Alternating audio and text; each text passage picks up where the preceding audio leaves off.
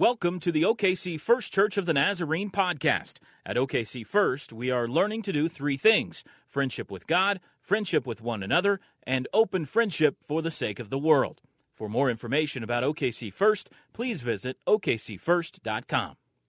I will not be the only pastor uh, in the Church of the Nazarene to start a sermon with some words from the manual. I don't always do that. I don't know if you know me very well, but I don't always start my sermons by reading from the manual of the Church of the Nazarene. But, but this is worth hearing today. Um, we lament the legacy of every form of racism throughout the world. And we seek to confront that legacy through repentance, reconciliation, and biblical justice. We seek to repent of every behavior in which we have been overtly or covertly complicit with the sin of racism, both past and present. And in confession and lament, we seek forgiveness and reconciliation.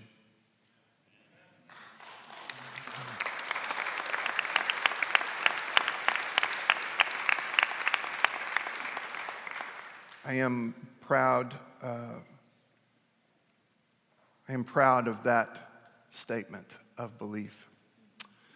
Uh, I wrote something else today. There are a lot of sermons wrecked by the goings on the last couple of weeks. I don't think ours necessarily is because of the, the passage. And, and so uh, I wanted to make sure, and forgive me, um, I have a very dear friend that's here today who gave me some great advice years ago. And the, the advice went something like this dude, stop reading your sermons to us. and it was really good. I am going to read this part to make sure I don't leave anything out. But I want you to, having heard from the denomination, I want you to hear from me. Um, I want you to hear from me. The Gospel of Matthew was written to a frightened and battered church that was being threatened on all sides a young, still finding its legs church that had suffered another catastrophic, deadly, deathly event in the loss of the temple and the murder of the priesthood. A church terrified, terrorized, scrambling for hope. A church intimidated by its fears, intoxicated by power, tempted to give up or give in and go along. Sounds like today. Deathly situations dog us. The most deadly, or deathly if you prefer, is playing out on our screens and in our Twitter feeds. In the stories above the fold on newspapers across the country. If you've been paying attention, you've seen the nightmare playing out in Charlottesville, Virginia. Claiming their First Amendment rights, the voices of hate, bigotry, and discrimination gathered to make their voices heard. An angry and emboldened group of Klan members, neo Nazis, and white supremacists gathered to shake their fists at a changing world and threaten violence if their demands weren't met.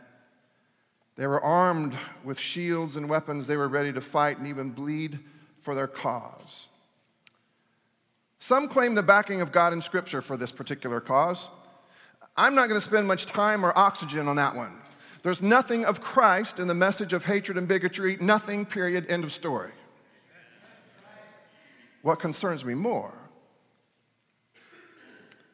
where the church and Christians are concerned, is what happens next. What will Christians do or say now? How will the church respond to a rising tide of hatred? Whatever we do, we cannot be silent.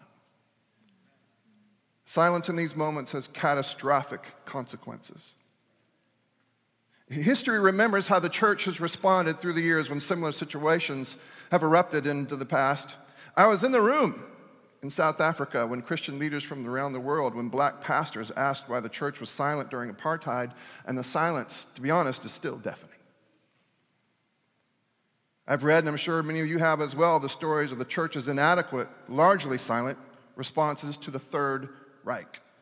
Certainly, Dietrich Bonhoeffer is the exception to that rule.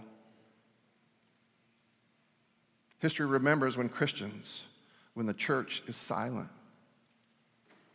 May it not be so this time. When we are silent, when we don't make good use of the voice God has given us, each of us and all of us, people are moved to the margins, robbed of their humanity and dignity, and brutalized every single time. Evil is empowered and emboldened. We lose our moral authority and lose the capacity, hear this, we lose the capacity to faithfully embody or retell the gospel story to our children.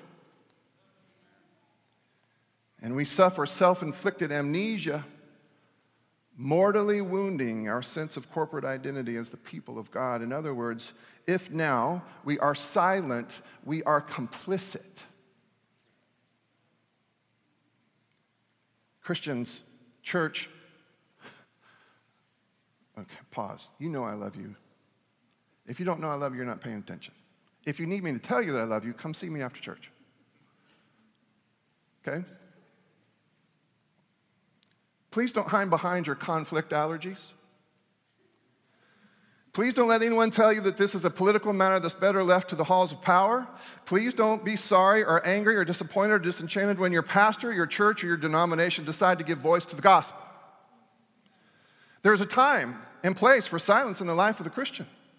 When listening for the whispering voice of God, it's best to be silent so that you can know when and where to speak up and speak out and push back. In other words, May we fix our eyes on Jesus who craved silence and communion with God. Jesus' life and ministry should be instructive for us, but it's not as simple as what would Jesus do, though that's not a bad, place to start. But it is more dangerous than that. It's how am I being shaped toward Christ likeness, not just in my actions, but in my innermost being? How am I recovering the image of God in whose image I have been created? How am I growing the capacity to say, along with Paul, it is no longer I, but Christ who lives in me? Here's where it can get pretty dangerous and exciting and impactful. As I am remade, as I intentionally blur the lines between me and Jesus, I'll find myself aching for silence so that I can discern God's whispering voice. I'll find myself looking around and seeing as Christ sees. I'll find myself moved with compassion, my heart pounding when and where Christ's heart pounds. I'll find myself bothered, angry, and maybe even enraged at the very times Christ is all of the above.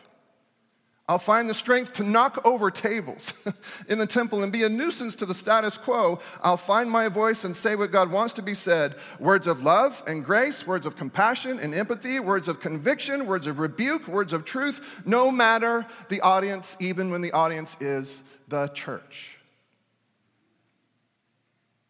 I'll find my voice in that moment is Christ's voice in me. Faithful God, we are listening. Forgive us. We confess that we have the capacity to be loud when we should be silent and silent when we should be loud.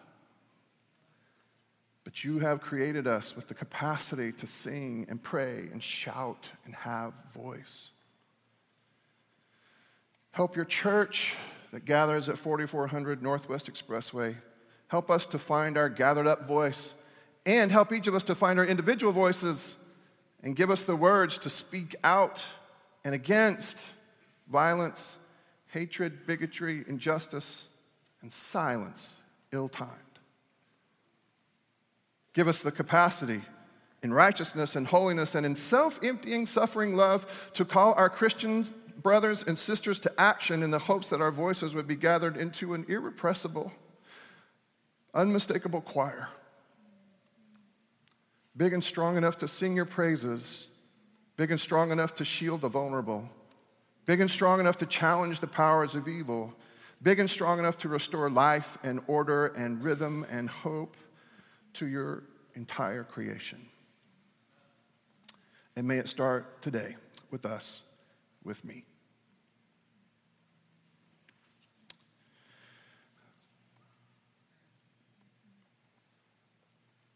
Um,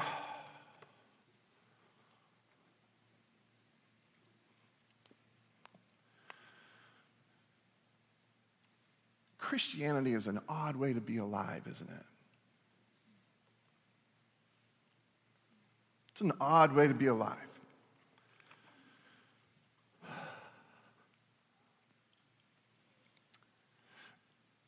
Christianity, in that we understand it to be the body of Christ living as Christ in the world should be as odd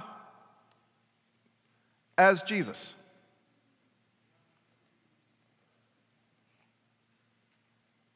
I didn't get enough amens there.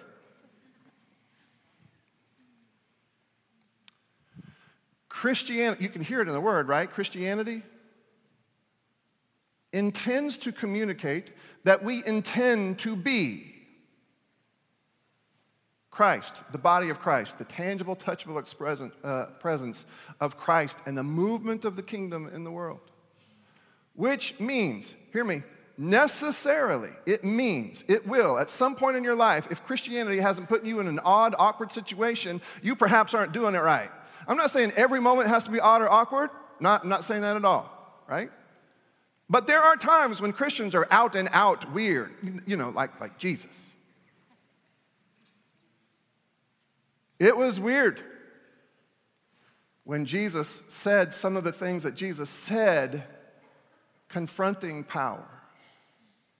It was weird when Jesus aligned himself with some of the people that Jesus aligned himself with. It was weird and decidedly unpopular when Jesus took a stance and intended to be the truth that spoke to power. It was costly. Jesus knew it was costly, and Jesus did it anyway, knowing it was costly. Consequently, it was even more weird.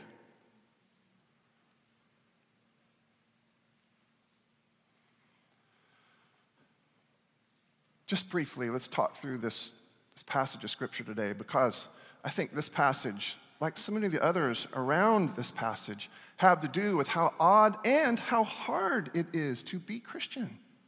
Hear me, hear me. I, I appreciate how hard it is to be Christian. Can I tell you something? Sometimes it's hard to be Christian and a pastor. Sometimes.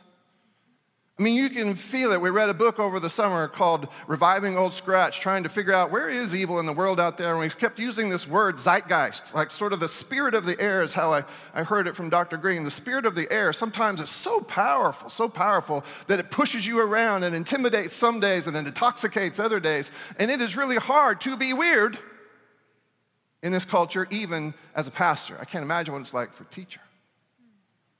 I can't imagine what it's like for somebody in business in law, in medicine. I can't imagine what it's like to be a normal person in the world when you're trying to follow the call of God. When you're trying to follow so closely behind this Jesus character, remember we've said this and I love this. You try to follow so closely behind this Jesus character that the dust of his sandals gets all over your clothes.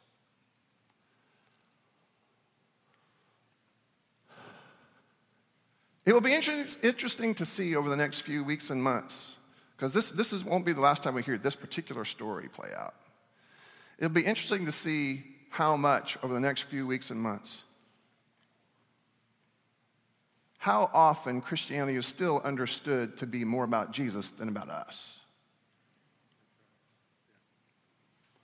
When it's about us, then my priority becomes safety and security, and don't rock the boat. And by the way, stay in the boat. If it's more about me, if it's more about us, that Christianity, which by the way is flourishing, the Christianity that's more about me and more about us and, and sort of uh, idolizes, institutionalizes, and canonizes security and the, the, the public's definition of success, right? When that Christianity rules the day and rules my life, people are going to get hurt. The people on the margins are going to get hurt. But when Christianity is more about Jesus than it is about you,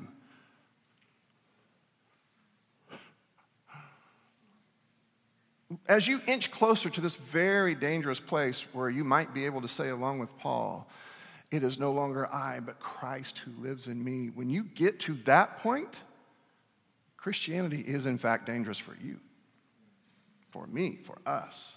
May it be so.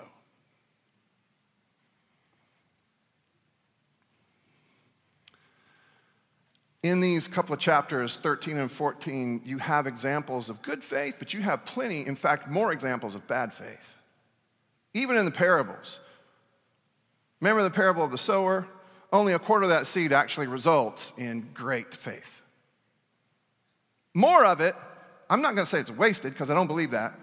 It's not wasted, it just doesn't actually come to fruition like God dreams for it to come to fruition.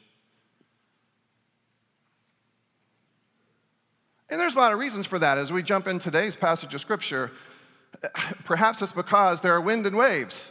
Wind and waves. There, there, are, there are intimidating, intimidating issues in our lives. And it's not just what's playing out on the screens, right? It's all the other things too that come at us like wind and waves. And we have some idea, we have some idea of what the disciples must have been facing. Some idea of what that fear, that terror must have been like. The wind and the waves, the wind and the waves. Can we be honest about something? The disciples, and it's more explicit in Mark, but you can still kind of see it here in Matthew, the disciples don't yet get it. Chronically human, chronically normal disciples. And all God's people said, Phew, what we should have said, right? Because it means that we still have time. But they don't get it. Remember, after the death of John, last week we said this, all these people come out to Jesus, the disciples as well, and it's almost like they are waiting for him to organize them into a violent rebellion, and he doesn't. You remember what he does? He throws a picnic. They don't get it. They don't get it. They still don't get it at the beginning of this passage, and so Jesus says, Okay, I need you to get out. He sends the disciples, in fact, the word in the, in the original language is, he orders them, get out. Get in the boat, go back shore. I'll deal with the crowds. Just go.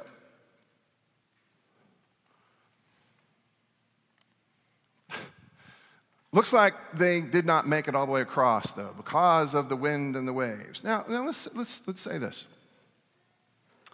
It is obvious, and we have said this often, that this book of Matthew was written for this fledgling church. These things weren't written down the same time that they all happened, they were written down uh, decades later so that the church could learn something, could learn something about God, could learn something about being the church. The church is learning something as it reads this, this story about the disciples who couldn't get all the way back to shore. There was a lot of symbolic meaning in here, and we're not going to get into all of it. We're going to get into this much of it before we close.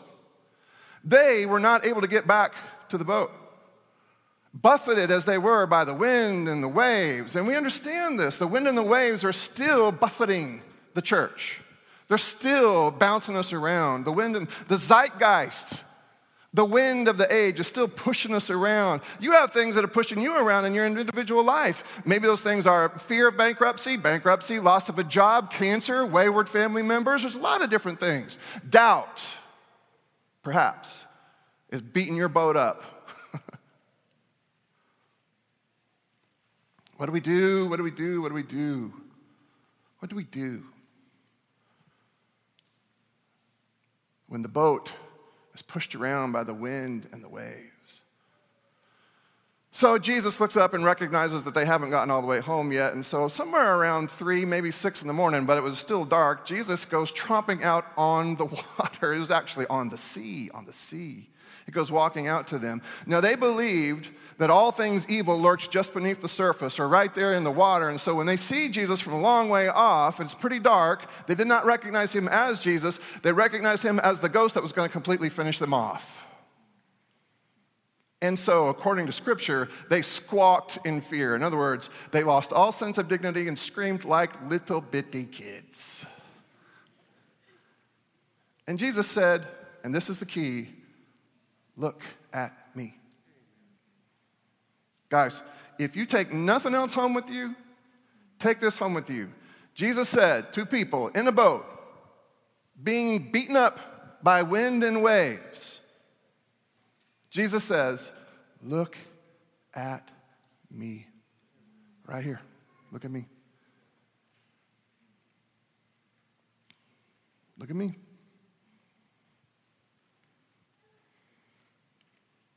Simon Peter doesn't say, Lord, if it's you, tell me to get out of the boat. Simon Peter actually says, Lord, since it's you, Lord, because it's you, I bet I can get out of this boat, right? Tell me to do it. Tell me to do it. Tell me to do it. And Jesus said, um, oh, all right, I don't, not really. Not going to grade you on whether or not you can walk on top of the sea. Notice that Simon Peter never again gets better at walking on the sea. Notice that the Apostle Paul, though shipwrecked, did not walk on the water. But Jesus says, okay, uh, come on. And you remember what the story says, right? Simon Peter gets out, and here's the thing has a couple of steps in him. Wow. And then he becomes more aware of the zeitgeist, becomes more aware of the wind and the waves than of Christ's face. And he sinks. Now, here's the gospel. Here's the gospel Christ rescues Peter. Lord, save me. Absolutely.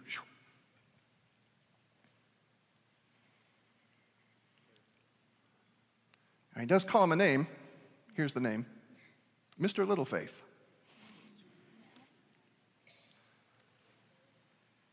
But the underlying point to be made here is clear, clear, clear. Storms, wind, waves, you've seen the bumper sticker, stuff happens.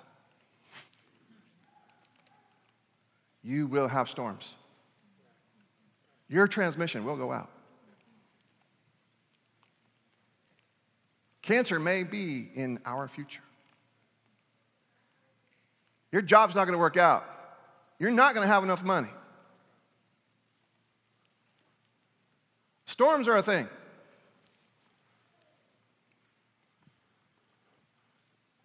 Jesus says to you, Look at me.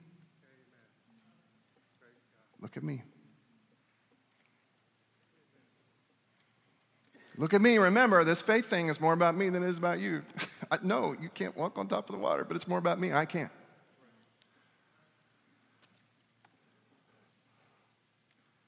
I don't know where we're going to be in six months. I don't know what I'm going to do tomorrow. I don't know. I don't. I, look at me. Look at me.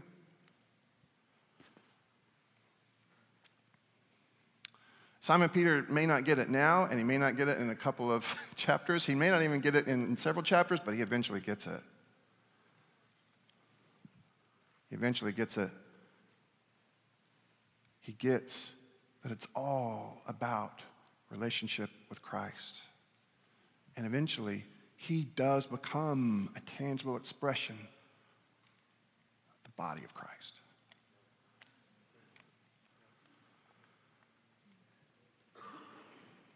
Some of you are trying to be Christian without looking at Jesus. Here's what happens when you try to be Christian without keeping your eyes fixed on this Jesus, the author and perfecter of faith, the finisher, the one who complete the project that is you. Here's what happens.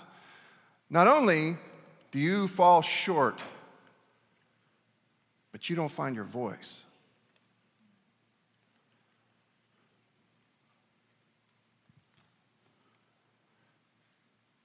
And when you don't find your voice, bad things happen in Charlottesville, Virginia.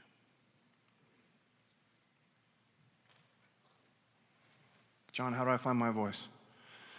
Well, uh, scripture is a really good thing. And if you haven't yet taken a disciple class, folks, please don't people that say, don't be the people who say, I just don't have that kind of time to read the Bible. I just don't. If you haven't yet considered taking a very long and very work heavy disciple class, but a very deep dive into Scripture, you should really consider disciple. I mean, there's a friendship folder there. We would like to build that class. Is this an advertisement? Absolutely, it is. You need to read the Bible. You need to learn to pray.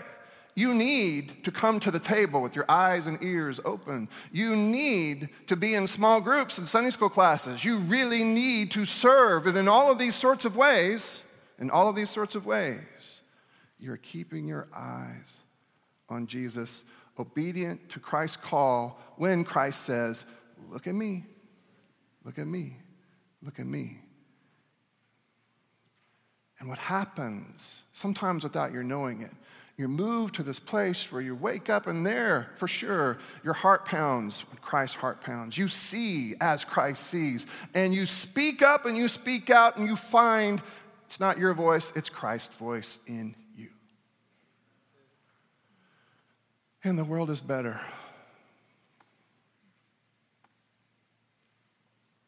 It's more crucial than you know to listen as Christ says to you, Look at me. One of the ways we do that is by gathering at the table each week. If you're helping us, if you will come and set this table that allows us to get a good look week in and week out. Heavenly Father, bless these elements. These elements that will be taken, blessed, broken, and given. These elements, Lord, that give us the capacity to sense and see and hear you. Bless these elements, God, and with them move us toward Christ likeness. Move us toward that place where we can finally recover the image with which we were created, in whose image we were created.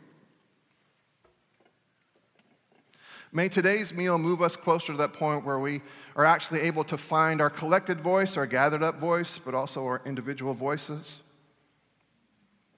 Help us to see clearly that finding our voices means more than posting on social media. It means actually living, putting skin and flesh on a better idea. May we live faithfully empowered and equipped as we will be by the bread and the cup. In a moment, I'm going to ask you to stand to your feet. We have visitors today, so follow along here. This is, there's a few steps to this. In a moment, I'm going to ask you to stand to your feet, exit your pew to your left, then come forward with your hands cupped, ready to receive this gift of grace. Approach someone with bread. That person will snap off a piece of bread and place it into your hands and say at that very same time, This is the body of Christ broken for you. But don't eat it just yet. Dip it into the cup. That person, when you do, that person holding the cup will say, This is the blood of Christ shed for you. And then take and eat. And, church, then please find a place to pray. Now, you can circle all the way back around and sit right where you're sitting right now, and you can pray. And I'm pretty sure God will still hear you, even if you pray right there at your pew. But if you come up here to one of these side padded altars, someone will meet you there and pray a prayer for healing. We'll know that you're there for a prayer for healing at one of these two side altars. And someone will anoint you with oil, anoint you with oil, and pray that prayer for healing physical mental, emotional, relational, perhaps theological. I see the need for that. Repair how I understand God. Or you can come to one of these mourners' benches, is what they are traditionally called. We won't assume a thing, but we will come to your side and pray with you. Somebody at some point will touch you on the back of the head, the neck, the shoulder, just so you know, just so you know that you're not alone in the storm. There's also a bowl of water here. It's still right now. But if you'll come and just sort of dip your fingers into this bowl, it's meant to jog your memory, to remind you of the moment of your baptism when you were, in a very official sort of way, welcomed into the people with a calling, the people of mission, initiated into God's movement, God's tangible presence in the world. And maybe you need to be reminded these days that you are a part of that movement, well, here's a good place to be reminded. Just dip your fingers here. If you can't come to us, then Caleb and Kristen will come to you. Who is welcome at this table? John, you don't know what I've done. I don't. I don't necessarily need to know. as long as I know that you understand your need for grace, this is a perfect place for you. If you're guilty of the sin of silence when you should be loud, or loudness when you should be silent, you are welcome at this table. If you have been overtly or covertly complicit and recognize your need for grace, welcome. Join the crowd. You're welcome. It was on the night he was betrayed that our Savior took bread, blessed it, he broke it, gave it to his disciples, saying, This is my body broken for you. Every time you eat of it, remember me. Later on after dinner, he took the cup, he held it up before them and said, And this is my blood, the blood of a new covenant, shed for you. And every time you drink of it, remember me. And as you remember today, know that maybe without your knowledge, God is moving you to this place where you might find His voice. I dare you to come today, knowing that God is doing something in you, with you, with us, for the world. And now, if you would, stand to your feet, exit your pews to the left, and come forward with your hands cupped to receive these gifts of God meant for the people of God.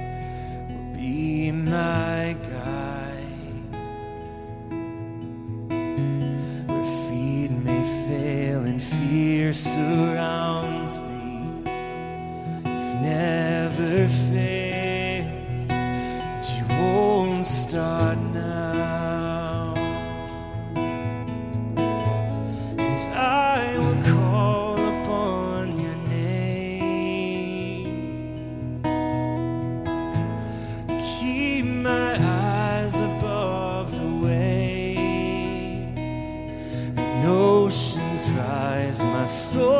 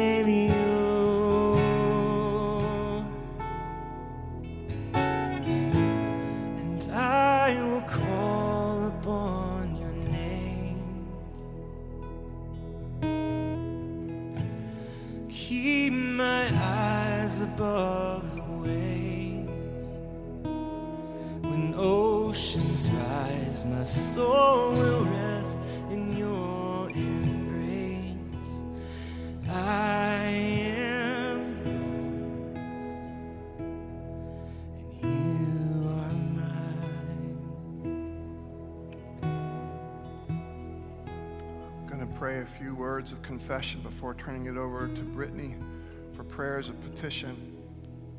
And then finally to Lisa, I believe. Is that right, Lisa, for prayers of our children? Heavenly Father, we confess. We have, in fact, over the years, been unwittingly complicit when we haven't spoken up. We confess, Lord, that we have it within us to be silent when we should be loud and loud when we should, be silent. In other words, Lord, we, we are confessing to this that we haven't always kept our eyes fixed on you. We haven't kept our eyes focused, focused on this Jesus. We have, we have allowed the waves and the winds to intimidate and maybe intoxicate us. We confess, Lord, that we need to fix our eyes on you. We understand that if we give ourselves to you, you can do something in us and with us and through us that is good not only for us, but good for all of creation.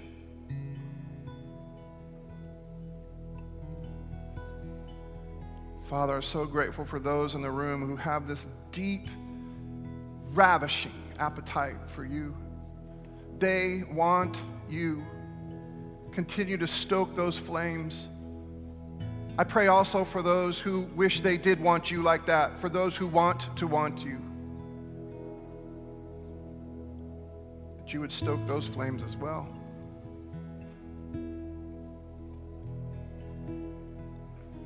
And I pray for those, Lord, who don't feel a thing. I pray for those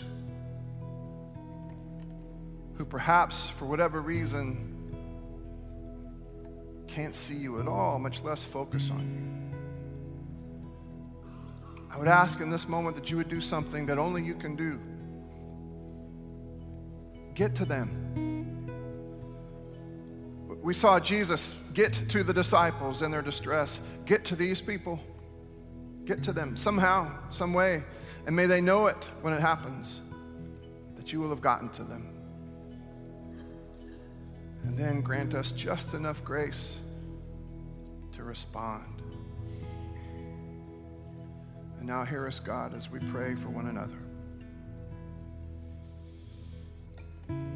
know someone who is in need of healing emotional, relational, or physical, we take a moment to lift that person up to the Lord in prayer.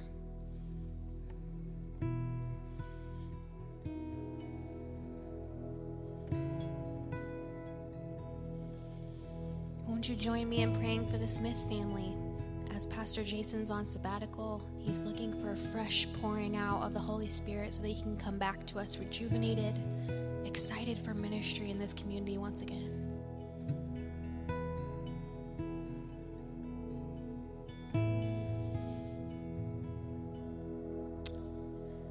You lift up a few among us who are hurting or recovering from surgery? We think of Walt Crow, Jim Smith, LaDonna Bennett, Debbie McKenzie.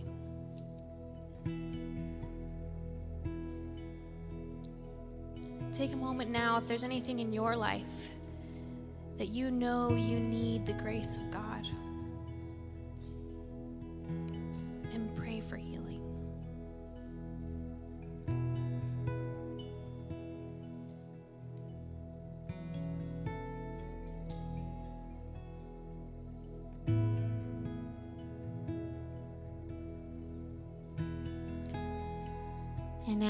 Join me by looking up on the screen? These are the prayers that our kids have prayed, or some of them, uh, over this last month.